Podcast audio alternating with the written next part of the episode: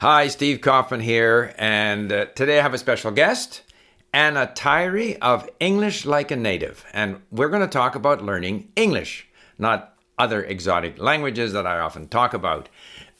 First, though, remember if you enjoy my videos, uh, please subscribe, click on the bell for notifications, and if you follow me on a podcast service, please leave a comment. Hi, Anna. Hello, Steve. Nice to meet you. Nice to meet you. So, uh, I often talk about learning other languages. You know, right now it's Persian and Arabic, or people are learning Japanese or French. But you teach English, which is the probably the language, by far, in fact, the language that most people are learning. So I'm a native speaker of English, but I'm curious. First of all, I have a number of questions. Question number one. Oh, and by the way, we will leave a link to English like a native in our description box so people can go there and find you. And I know a lot of people listen to my videos in order to improve their English, and so maybe they should uh, they would benefit in fact by going to your YouTube channel. Now, first question. Where where do most of what are the main sort of countries of uh, you know the nationalities of people who are learning English with you? Uh, so with me, I mean, as you can imagine, I've got people from all over the world, but I'd say the majority of my learners, funnily enough, is UK, US, uh, Italy, India, and and then it really kind of dissipates. So right. I've got Brazil, but that's because um, a lot of the people who watch my content are actually living and working in English speaking countries, and so they really have that need and motivation to improve their English. And so right. that's why I have this kind of demographic in English speaking countries. Right. But um, outside of the UK and US, it is uh, Brazil, India, uh, and Europe, across Europe. Right. Um, yeah. Now, so then that's why I asked sort of the nationality or the the ethnicity of, of these learners. Mm-hmm. So, what would be the main sort of ethnic groups within the UK or the US? Ah, um, what are the Brazilian, native languages? Spanish. Yeah. it, Italian, British, um, Italian, Brazilian, um, Indian, um, Polish, Mm-hmm. Russian. It's it's a real mix. A it real is a real mix. Oh, It's, yeah. And- We're talking about small percentages. Right. Across and, the globe. And, and what what are the major difficulties that people experience in learning English? So, um, across the board, many of them have confidence issues, and Mm-hmm. that really starts to present itself when it comes to speaking the language. Mm-hmm. So, many of them get themselves to an upper intermediate, even at lower advanced level, Mm-hmm. but still feel unable to communicate vocally, and they, they just kind of hit a wall. They can't recall the vocabulary. Uh, they, they're thinking too much about the grammar and the structure of the sentences, and, and they just feel really inhibited um, and, and not wanting to make mistakes uh, and worried about pronunciation and things. So I think one of the things we try and do on English Like a Native is just to kind of break down that fear um, and also just to encourage them to speak as much as possible. You know, um, you know, I was, uh, yeah. it's really important to just get going, right? To make Right. mistakes and I mean, that's not unique to people learning English. That's common to people learning any language. Mm-hmm. Would you say that to some extent their fear of making mistakes almost makes them make more mistakes? I well, I think it's true in anything you're learning. If you Mm-hmm. if you get scared, if your brain is scared and you get those stress hormones, your brain doesn't function in the same way as it would when you're relaxed. And so, yeah, Right. I, I would say you do make more mistakes. Um, Oh, yeah. And you become, it's like, I, I always say to my students to imagine there's a bus going down the hill and the bus has no brakes and it's getting Mm. faster and faster and faster.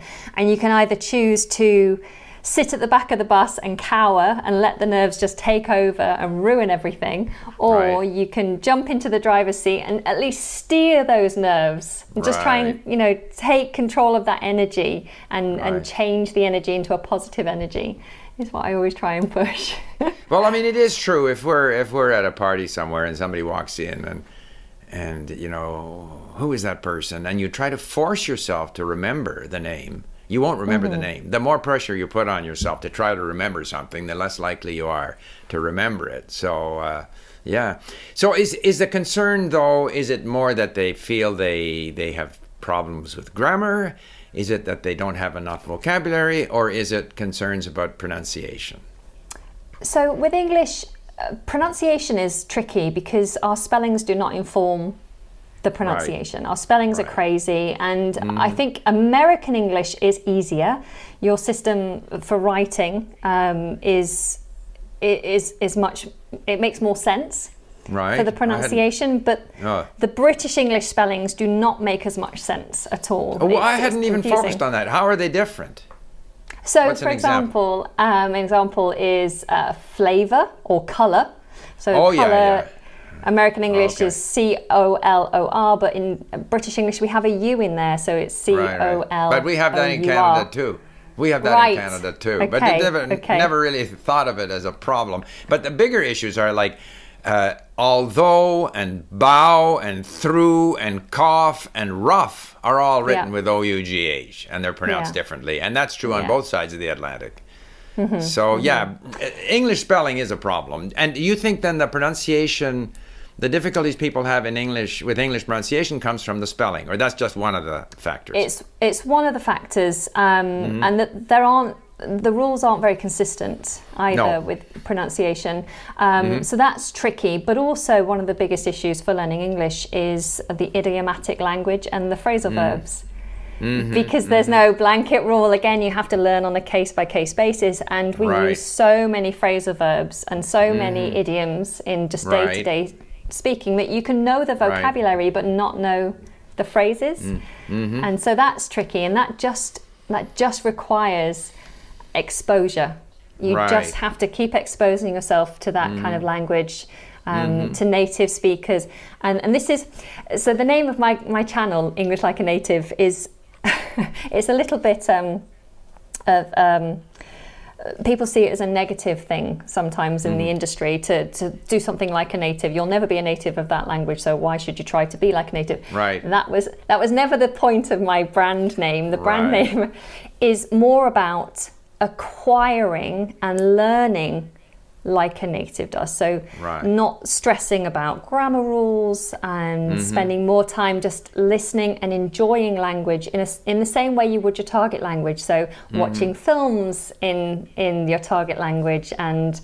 um, hanging out with friends and speaking in your target language in a relaxed environment and just trying to enjoy it rather than sit and study and study the rules because to be honest most natives do not know their own language in the way that a non-native would we don't know the grammar rules we Right. we never study them we just acquire them we just understand that something sounds right or something sounds wrong and sometimes Right. we make mistakes as a set as a standard thing across Mm-hmm. the UK.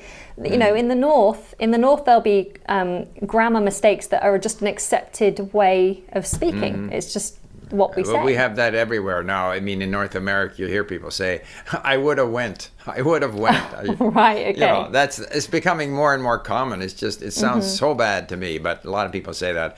So, um, yeah, I agree with you. The- You know, the- I think the native is the model. You can't get away from that. The native is the model. Uh, even though we're not going to sound like a native, but that's in fact we want to get as close as possible to the native.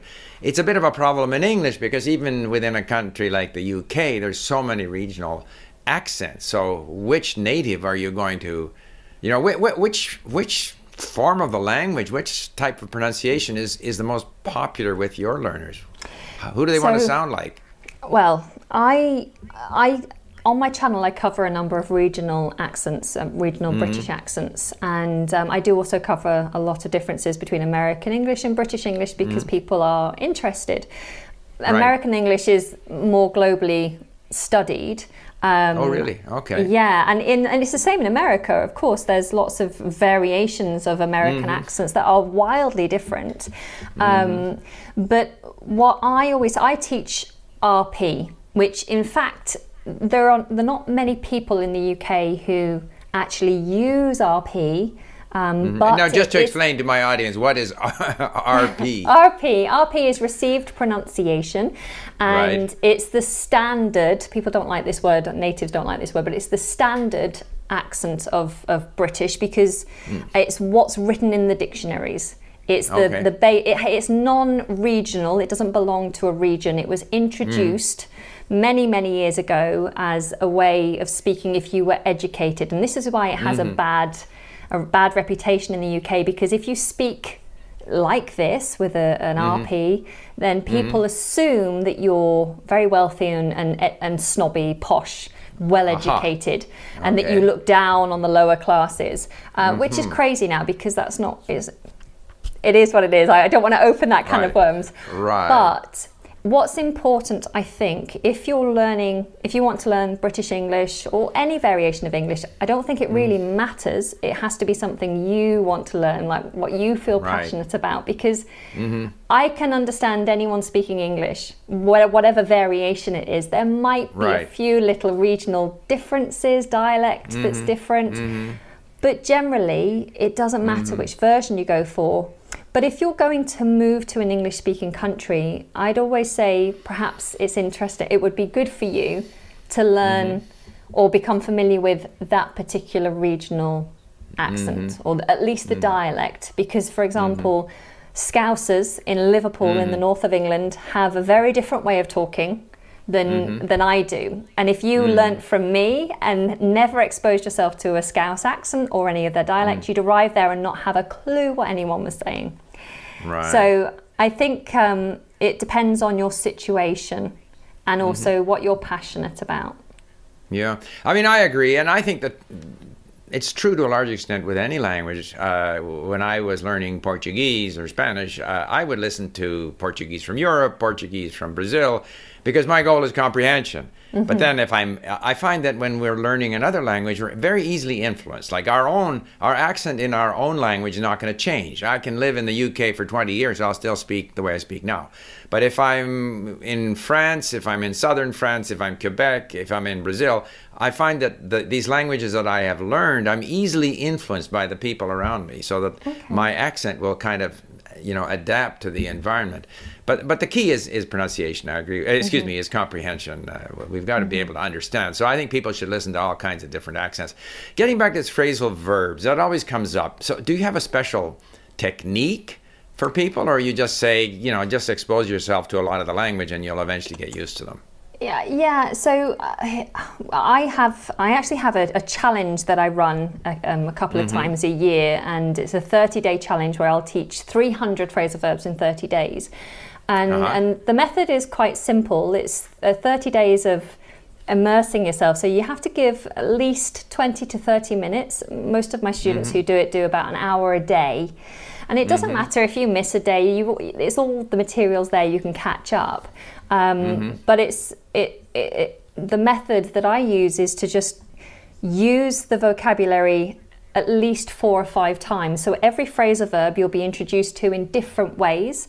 You'll have to write it, there'll be quizzes with it, there'll be um, a number of monologues that you have to listen to, sketches. Um, I'll when I do my live lessons, I'll use those. I'll use them in emails to my students across the 30 days. And so they'll see each phrase or verb at least four or five times.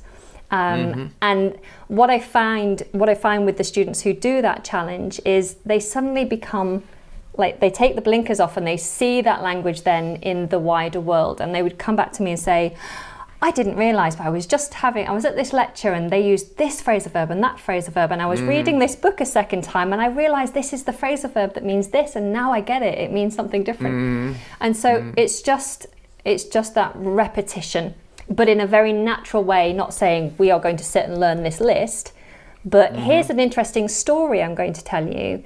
And here's some tasks was going to do. And by the end of it, you won't have realized, but you would have learned this many phrasal verbs. You know, it's very interesting, and uh, maybe we'll c- close on this. Like phrasal verbs is just part of usage uh, in English, part of the usage of the language. Normal usage, we use a lot of phrasal verbs. Grammar is a form of usage.